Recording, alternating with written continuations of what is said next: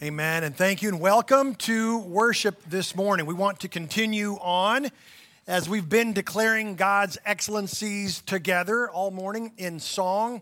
And we want to continue that as we go to God's word. Now, for those of you who have been coming downtown for quite a while, you might notice that we're missing something. We generally, before I get up to teach through God's word, we'll generally have a confession, an assurance, we'll do communion. Um, We'll sing the doxology together. Well, we're going to do that, but we're going to do it in a little bit different order this morning. For those of you who are visiting, you're like, I don't care, get on with it already. I'm going to try, all right?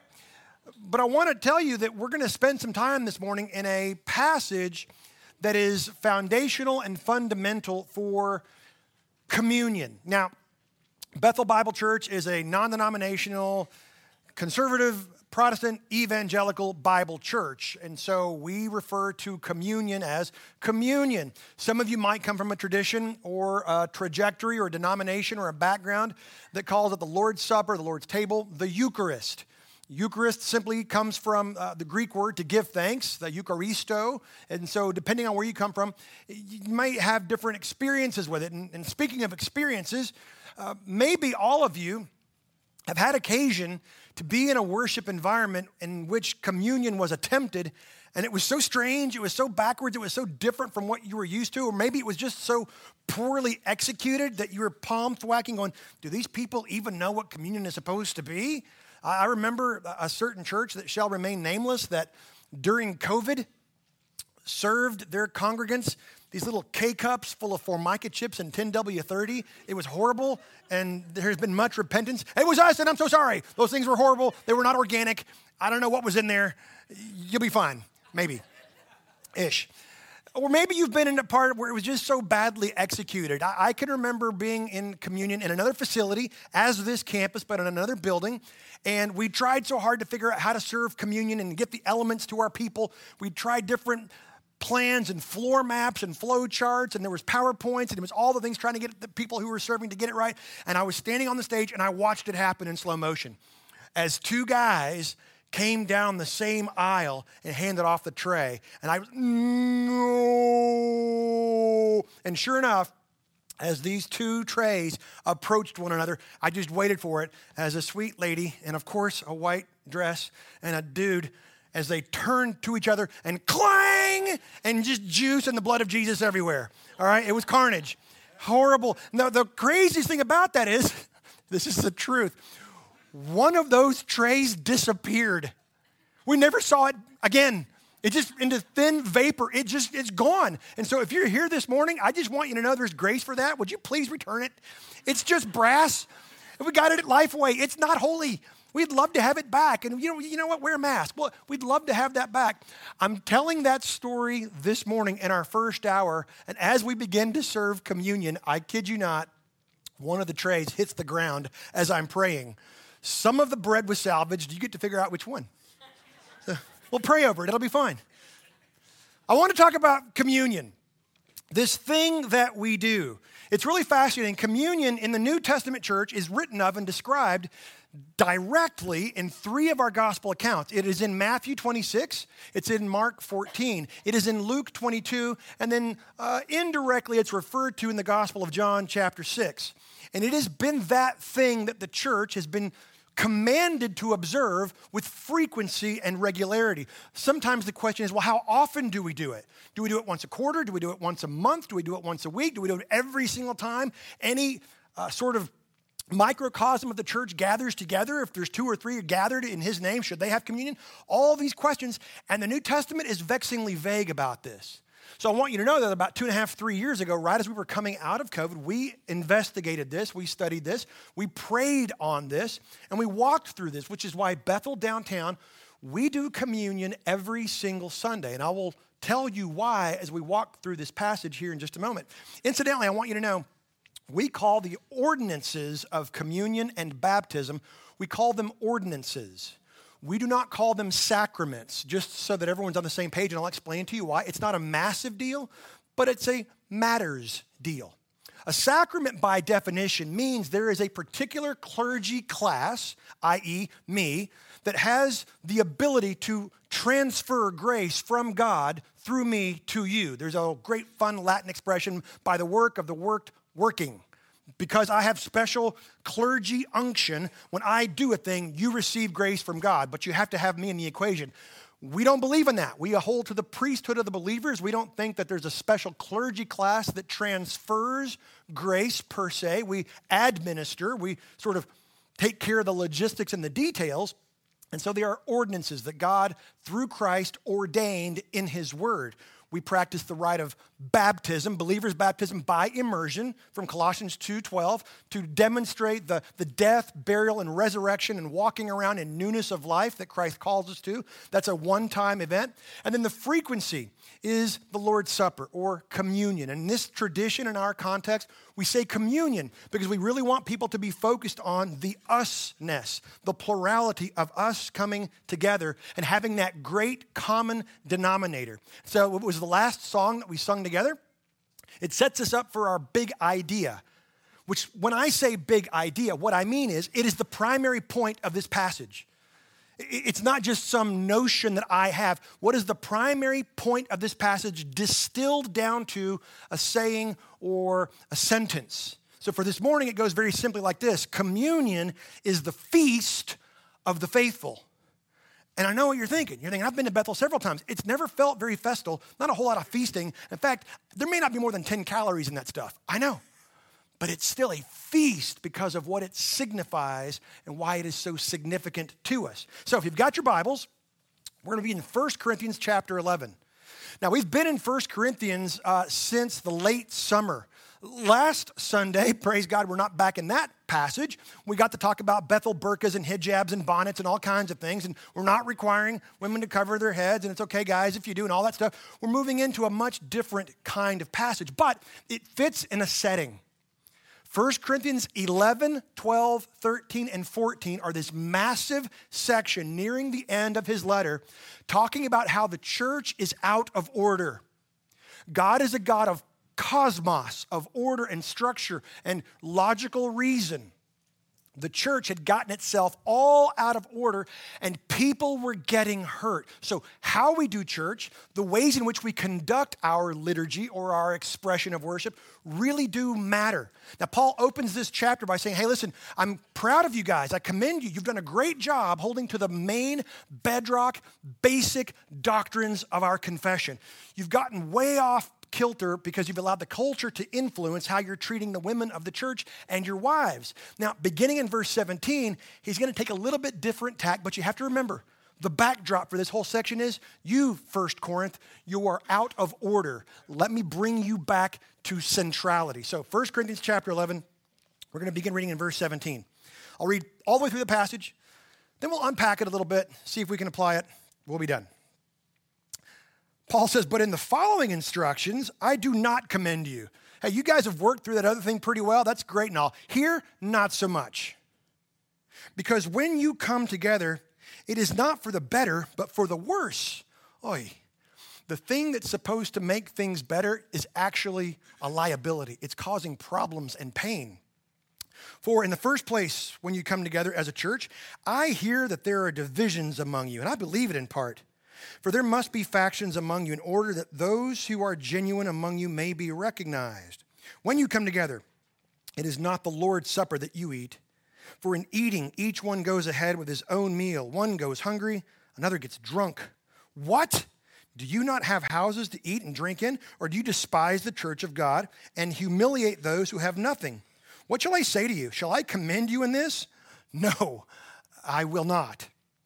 For I received from the Lord what I also delivered to you that the Lord Jesus, on the night when he was betrayed, took bread. And when he had given thanks, he broke it and said, This is my body, which is for you. Do this in remembrance of me. In the same way, he also took the cup after supper, saying, This cup is the new covenant in my blood. Do this as often as you drink it in remembrance of me. For as often as you eat the bread and drink the cup, you proclaim the Lord's death until he comes. Whoever therefore eats the bread or drinks the cup of the Lord in an unworthy manner will be guilty concerning the body and blood of the Lord. Let a person examine himself then, and so eat of the bread and drink of the cup. For anyone who eats and drinks without discerning the body eats and drinks judgment on himself. That is why many of you are weak and ill, and some have died. But if we judged ourselves truly, we would not be judged. But when we are judged by the Lord, we are disciplined so that we may not be condemned along with the world. So then, my brothers, when you come together to eat, wait for one another. If anyone is hungry, let him eat at home, so that when you come together, it will not be for judgment about the other things. I will give directions when I come. By the way, I'm coming later, and I'm coming with me, Paul says, with my cat o' nine tails firmly in hand. He tells us in chapter 16 the things he's got a list for when he does revisit Corinth, he's going to meet and clarify. This is God's word, and it matters massively. Remember that this is Paul's second letter to them. He's gotten a report from them and he's gotten a letter from them. He's responded, they've responded to that. And so he writes this 16 chapter letter to address some confusions and some errors that they are experiencing there in their church, specifically having to do with communion. Remember, the whole thesis and thrust of the letter is the gospel is perfect, we're not the church was experiencing all sorts of division and disunity, fracture and fraction. And so Paul says, Too much is at stake, First Corinth. You're the only church in this town of 250,000 people. We have to do this together. And the way we meet together, the, the manner in which we express and declare God's excellencies is a part of our presence in this place. So, what you do, why you do it, matters. And so, he's now going to get into a very familiar passage having to deal with communion. And he starts off with rebuke. I have nothing good to say to you about this. You're doing it wrongly. Remember, he's been gone about three and a half, maybe four years, and he hears this report while he's sitting in Ephesus. And so he writes this to him. Let's start back in verse 17. We'll just very quickly address some of these things. In the following instructions, I do not commend you because you come together. It is not for the better, but for the worse. What is supposed to be the great common denominator that we are all in Christ male, female, Gentile, Jew, slave, free, foreigner, Greek, whatever. None of those things matter nearly as much as our primary passport color, which is gold. We are in Christ. And the feast, the communion meal, is the visceral, kinesthetic, experiential way we experience that. And Paul says, You're doing it in such a way that's causing problems. Verse 18 For, in the first place, when you come together as a church, I hear that there are divisions among you. That's a bit of a play on words by definition, the church is one. But when I hear you come together, there's there's team this, there you're doing shirts and skins at communion. Holy moly, this is terrible. It's not okay. There's divisions. And then he says, and just perfect Pauline understatement, and I believe it in part. Ha ha ha ha. He's joking. He's, of course, he knows. He was with them for 18 months. He's heard all the other stuff. He's saying, I, I, You are the kind of people, Corinth, you could even mess up communion. Wow, that's pretty harsh. For there must be factions among you in order that those who are genuine among you may be recognized. Now, that's an amazing verse. God is not shocked, God is not surprised that there are divisions and factions. He expects it, and yet He superintends it for His glory and for our good. God is fully aware that the church is full of sinful people, saved by grace, being sanctified, but still having issues. God knows that but it doesn't make him happy. He superintends it for good. We must be on our toes to not allow that to happen. But even if and when it does, God will use it to identify those who are great unifiers, who are peacemakers, not just peacekeepers, but those who will step up and say, No, the church is worth so much, we have to put away these divisions. There must be factions among you in order that those who are genuine among you may be recognized. When you come together, it is not the Lord's Supper that you eat you may think you're having communion. I don't know what you're doing. It ain't that. What you're doing is completely out of balance. For in eating, each one goes ahead with his own meal. One goes hungry, one gets drunk. What's going on? Okay, we have to do a lot of other scriptural synthesis. We're not going to do that this morning. Just know that from 2 Peter and the epistle of Jude, we know that the church was also beginning to practice what they called a love feast. No, no, it's not what you're thinking. It wasn't the first lock ins. Relax, okay? It's a joke, people. Come on. Lock ins. Anyway, anyway. No, not a love feast. But the Romans heard about these love feasts called agape, and the Romans said, Oh, we want all in on that. And they said, No, it's not what you think. It's not that kind of love feast. It's where those with less arrive and those with more, and they all share equally. It comes right out of Acts 2, and there's no scriptural prescription for this. The church just began to do it just because that's just kind of how the church did. And Second Peter tells them that they're doing it badly. Jude says that they're doing it badly. Apparently, they were doing it in Corinth badly as well. And so they kind of believe, just, just go with me on this. The church, I, the church kind of got lazy in their practice. And so they started to just combine the two. They would have the agape, the love fest, and then right at the end, they would go ahead and just have communion real quick. And Paul says, What are you, what are you doing? You're minimizing the main thing. Don't do that. Remember, in those days, Sunday was a work day. Sunday was the first day of the week. Now, in our context, that seems very, very strange because most of us are from the 20th or 21st century, and Sunday's always been your day off. You get Saturday and Sunday off. Not in antiquity, not for the very longest time. Sunday was the first day, and so these people would come together very early on a Sunday morning, the first day of the week. Remember, Sunday's not a weekend. Sunday's how you start your week. And so they would come together to start their week to proclaim the work of Jesus. And it would be before their work. And so the wealthy folks would show up and they would have these, you know, maybe golden gem studded goblets with a Napa cab and a ribeye. And they were just like, here we go. And the, the tradesmen, the kind of just the craftsmen who were working all throughout the city, well, they might grab just a, a little sack of grain or they might grab just a chunk of some kind of llama jerky or whatever they had available. And then there were slaves. And the slaves, if they were lucky, could get some discarded little scrap of moldy bread and they would bring that. And so the wealthy would just be like, check me out. Glug, glug, glug, glug, glug, glug, glug, glug, glug, glug, glug, glug, glug, glug. And the slaves are sitting over in this church going, gosh, I don't, I don't feel very equal. I don't feel very affirmed here. And it was starting to cause all kinds of problems in the church.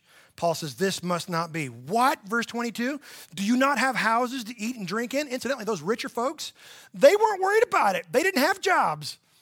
They were landowners. They had slaves and other craftsmen that worked for them. They were liberal. I don't mean that they were Democrat, I mean they were free. They could sit at home and just read and have a life of leisure as much as they wanted. So it wasn't a problem for them. The rest of the people had to go to work. So Paul says, Don't do, don't do that. Don't come here to get plastered. What? Do you not have houses to eat and drink in? Do you despise the church of God and humiliate those who have nothing? It's a complex question nobody wants to really answer. Uh, uh, what, was, what was the question again? Because by their actions, they were evidencing their emotions. What shall I say to you? Shall I commend you in this? No, I will not. The strongest possible negative. For I received from the Lord what I also delivered to you. Now, I want to pause on that for a moment. This is massive. I've already said that Jesus' words are recorded in Matthew 26, in Mark 14, and in Luke 22 about communion. It's alluded to in John chapter 6. It's really important to Jesus, and it's really important to the gospel writers to convey and to communicate how the Lord's Supper or communion or the Eucharist is to occur. So important, in fact, that when Paul is being off trained and taught and tutored by Jesus for three years in the deserts of Arabia after Paul's conversion, Jesus takes the time to instruct Paul separately. He doesn't pick up on this information in the Council of Jerusalem. He doesn't find out about it in Galatia with Peter. Jesus tells Paul personally, privately, and directly. What do we take away from that? that this really matters to Jesus. He really wants this known, and he really wants his bride and his body to do this thing called communion, but only as often as it matters to them. Now that's convicting.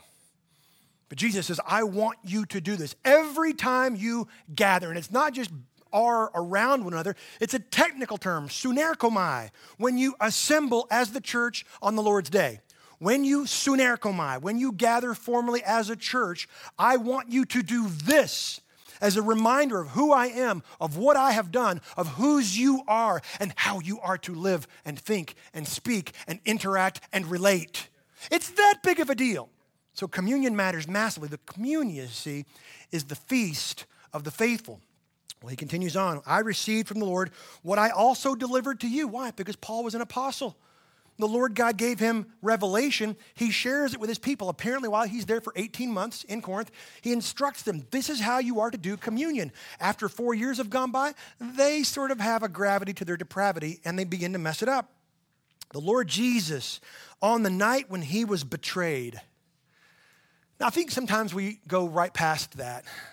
Matthew 26 talks about it, Mark 14 talks about it, Luke 22 talks about it. If you ever read through an entire gospel and allow yourself just to just to give your heart to this character called Jesus of Nazareth and you see what he was like his kindness, his compassion, his wisdom, his power restrained, and anything he ever did in thought, in word, in actionable deed, in instinct, was all perfectly holy. And yet, he violated somebody else's expectation and he was betrayed. As human beings, we can tolerate a lot of things. We can tolerate uh, someone uh, saying something about us that isn't true. We can tolerate physical pain. We can tolerate all kinds of things. But if you betray me, that stabs right at the soul marrow of our personage on the night that he, the innocent, the holy, the glorious, and the good, and the compassionate, and the kind, and the loving, and the available, and the vulnerable, was betrayed. And we're to be moved by that. I invite you to be moved by that. He took bread. Watch what he does. And when he had given thanks, when he Eucharisto, when he had given thanks, he broke it and said, This is my body which is for you.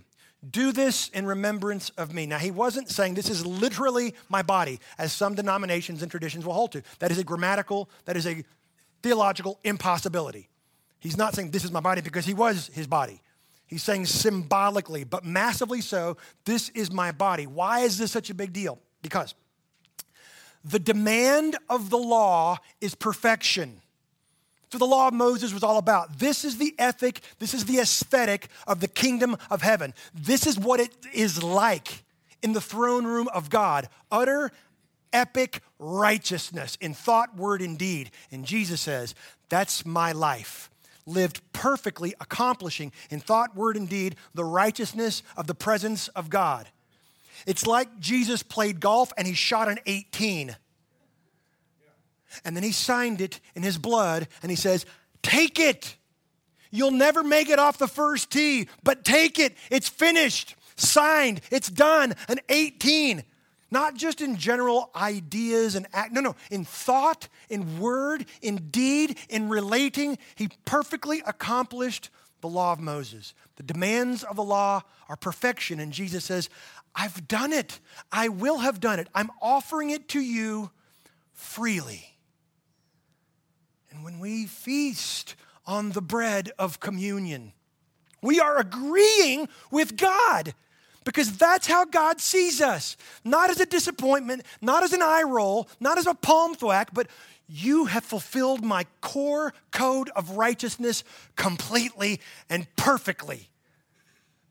And then, and then, and then we can relate to our Father, to our God, way more confidently, way more lovingly, way more glowingly and gloriously. See, communion is the feast of the faithful. This is my body, which is for you. Do this in remembrance of me because of who I am, because of what I have done for you. In the same way, verse 25, he also took the cup. See, because the demands of the law are perfection and the wages of sin is death. The law demands death for any atomic particle outside of righteousness. There, there's no, well, I got a D plus.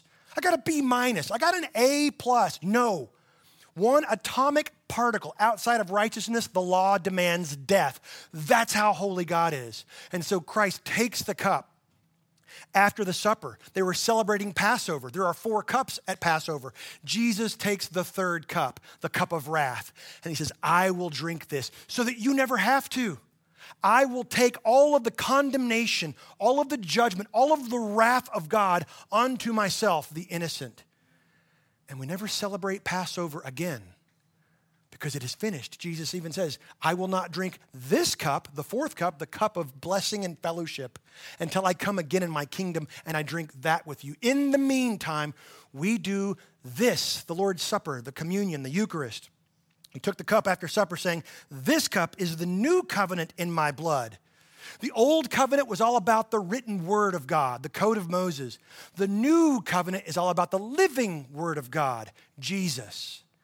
And he says, I will start this new covenant, this solemn binding built for blessing, but I'm doing it in my blood, not birds cut in half with Abraham, not my word spoken to Adam or Noah or David. I'm doing this in my blood. This is how serious I am about this covenant in which I enter in with you.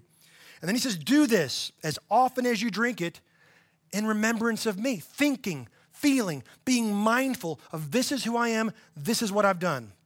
For as often as you eat this bread and drink the cup, you proclaim the Lord's death until he comes. Did you know that when we take communion together, it's evangelistic? We proclaim his death. Well, that doesn't sound like good news. Until he comes. Oh, because he's alive. And so that is the core of our confession. In a single word, substitution. The innocent died for the guilty who didn't deserve it, nor particularly wanted it, nor sought after it. He did it, and he died, and he's alive, and he's coming again. It is one of the primary ways that we demonstrate the content and the core of our confession is by taking communion. Verse 27 Whoever therefore eats the bread or drinks the cup of the Lord in an unworthy manner will be guilty concerning the body and blood of the Lord. Now, that's taking it flippantly, not mindfully. He's talking about not considering who Jesus is, what Jesus accomplished. Verse 28 Let a person examine himself then, and so eat of the bread and drink the cup. Do so intentionally, mindfully, thoughtfully. For anyone, verse 29, who eats and drinks without discerning the body, eats and drinks judgment on himself. Now, I love, I love, and when I say I love, what I mean is I love 1 Corinthians 11 29, because Paul pivots. He'd been talking about the body and the blood of Jesus, and now he pivots and makes it about them. Anyone who does not consider the body, in this case, he's talking about the bride, the people, the brothers and sisters of the church. Why would Paul have that thought? Remember Acts chapter 9. He gets flicked off of his horse, and Jesus says, Saul, Saul, why are you persecuting me? And Saul of Tarsus, now Paul the apostle, never got over that. And so Paul's prescription is when you go to communion, Yes, you are to be mindful of your sin. Yes, you are to be mindful of all of the ways that you fall short of the glory of God, and you fling those at the cross, trusting that God's already forgiven it and He agrees with you about all those things. And you consider Am I living, speaking, relating in such a way that is causing harm to the body? Don't take it. We're not going to point and laugh. We're not going to record with the cameras. Don't take it. Consider the body, Paul says. Whoever eats and drinks without discerning the body eats and drinks judgment on himself. That is why many of you are weak and ill, and some have died. I get asked all the time, how come Bethel downtown does communion every week, but the other campuses don't, and a lot of other campuses don't either? And I say, well, if you start doing it wrong, a lot of people are going to be dead, and that's bad for business. So we just don't want to risk it. We're, no, I'm kidding. I'm kidding. I'm kidding. It's serious. And God is gracious, and God is patient, and God is merciful.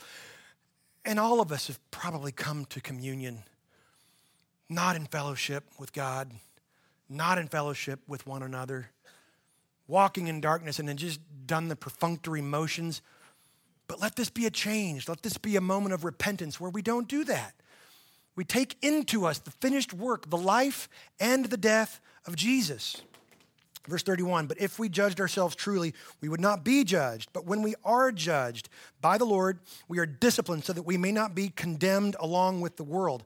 Those who do not believe that Jesus has died and is alive and is coming again. So then, my brothers, when you come together to eat, wait for one another. I can hear the sound of my dad's voice right as he turned his ring over and said, Spack, wait for your mother. And I would wait. In a sense, it's the Apostle Paul and the Holy Spirit saying, wait. Look around as we take communion. It's not just about you and your sin, it's about us. Communion is the feast of the faithful, the people of God. When you come together to eat, wait for one another. If anyone is hungry, let him eat at home, so that when you come together, it will be not be for judgment. About the other things, I will give directions when I come. Oh, there's some other stuff. We'll find out in chapter 16. He's keeping a list, checking it twice. He knows who's naughty. He knows who's nice. Polly Claus coming to town. All right? Now, to really get the full measure of what all Paul's talking about here, we have to flip back a couple pages. We looked at this very briefly a few weeks ago. It's back in chapter 10.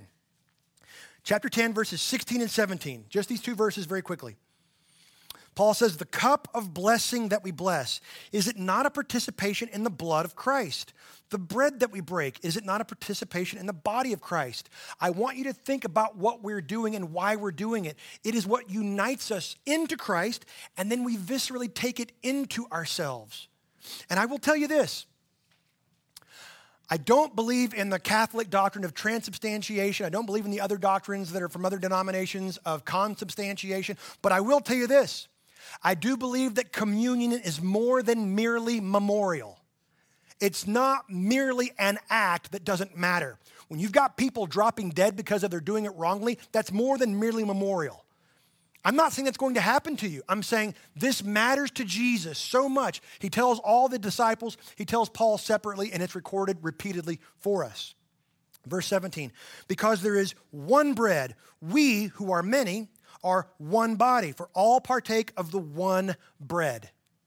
This is Paul saying, when we eat together, we're demonstrating the multiplicity of who we are, but coming together and originating in one source. Now, Paul knows that the churches in Crete aren't literally sharing bread with the churches in Thessalonica. No way. The churches in Paraguay are not sharing bread with the churches in Pakistan. We get that. But it's an understanding, an intentionality that when we eat, we are uniting with the saints who are in Christ across all space and all time. We are having communion, which connects us to people who have gone before us a thousand years ago, 1,500 years ago, 20 miles from here. And we are to worship at the, good, at the goodness and the expanse of what God has done in Christ to redeem us to himself. So, what's a big deal? Why does communion call for eating? Why does it have to be eating? Why not a parade? Why not a statue? Why not a race? Why not? No, it's about eating. Because, of course, it has to. And to understand why, very quickly, we have to go back to the very beginning. In the book of Genesis, chapter 3, we've been given the creation narratives. There is Adam, there is Eve, and they are walking with God with no veil between them in the cool of the day, and it is Eden. Everything is right. Adam and Eve are getting along. He vacuums, she cooks. It's perfect. And there is God and the animals and nature, the creation. It's all wonderful and perfect. And then something horrible and unthinkable happens. Eve listens to an outside voice. And she believes the serpent that God isn't all that good, that God is holding out on her, and that she deserves more. She takes and she eats. And she offers to her husband, who offers little resistance, and immediately the pangs of death shoot out across the cosmos. Now there is death, separation between God and man. No longer is there perfect fellowship, communion, and harmony. There is a distance, there is a divide, there is a chasm. Now there is a distance and a divide and a chasm between humanity and creation. Now humans fear tooth and claw of the animals. There's even a conflict and there is death between man and woman. There is a divide. There's no longer perfect harmony. Death went everywhere. Why? Why? Because eating is just eating unless something you believe changes. Eve changed her mind. She repented of trusting God. She believed the serpent. She believed that she was entitled to more. She believed that God was holding out, and so she ate, and so did Adam. And things begin to get really, really dangerous until God himself intervenes. Genesis chapter 3, verse 22. Then the Lord God said, Behold, the man has become like one of us, the, the angelic realm, the, the hosts of heaven, in knowing good and evil. Now, lest he reach out his hand and take also of the tree of life and eat and live forever. and then the narrative continues. He posts two cherubim at the opening to the Garden of Eden, veils it, and places them there with flaming swords. None shall pass. The error of Adam and Eve is undoable, it is unresolvable. For someone to get in there to be able to take and eat, something would have to die. God says, he, he, God says, lest he take and eat and live forever, the way is shut. Lest he eat and live forever. And those words are not spoken again in your Bible for thousands and thousands of years until a carpenter's son from Nazareth puts down his apron and walks around the Galilee basin, strolls to a seashore on the lake of, that is the Sea of Galilee, and he feeds 5,000 males, not to mention the women and children. So 20 to 25,000 people, Jews almost entirely. He'll do it later for the Gentiles on the eastern shores of the Sea of Galilee. It's the only miracle, the only sign and wonder that is recorded in all four Gospels. Why? Well, because it's such a cool, cool trick. No, it's because it's eating. Let me show you John chapter 6, beginning in verse 51, very briefly. John chapter 6, beginning in verse 51. Jesus addressing those who were gathered on the hillside, eating the bread that he has just provided for them. He says, I am the living bread that came down from heaven. If anyone eats this bread, he will live forever. First time it's been said in thousands and thousands of years. Eat and live forever. We can't let you do that. You'll be sealed in your sin for all eternity now he has come to undo the undoable error.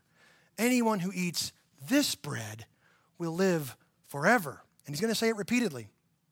And the bread that I will give for the life of the world is my flesh. The Jews then disputed among themselves, saying, How can this man give us his flesh to eat? Ew, ew, that's gross.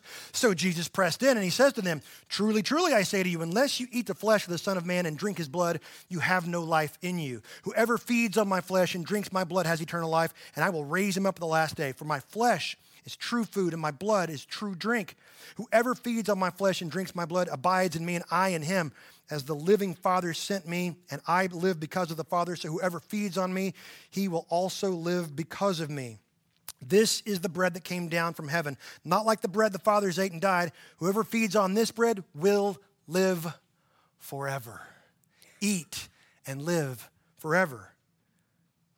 Eating is just eating unless something you believe changes. Jesus wasn't speaking in parable, yet he's obviously speaking in very forceful, crucial, and biblical symbology.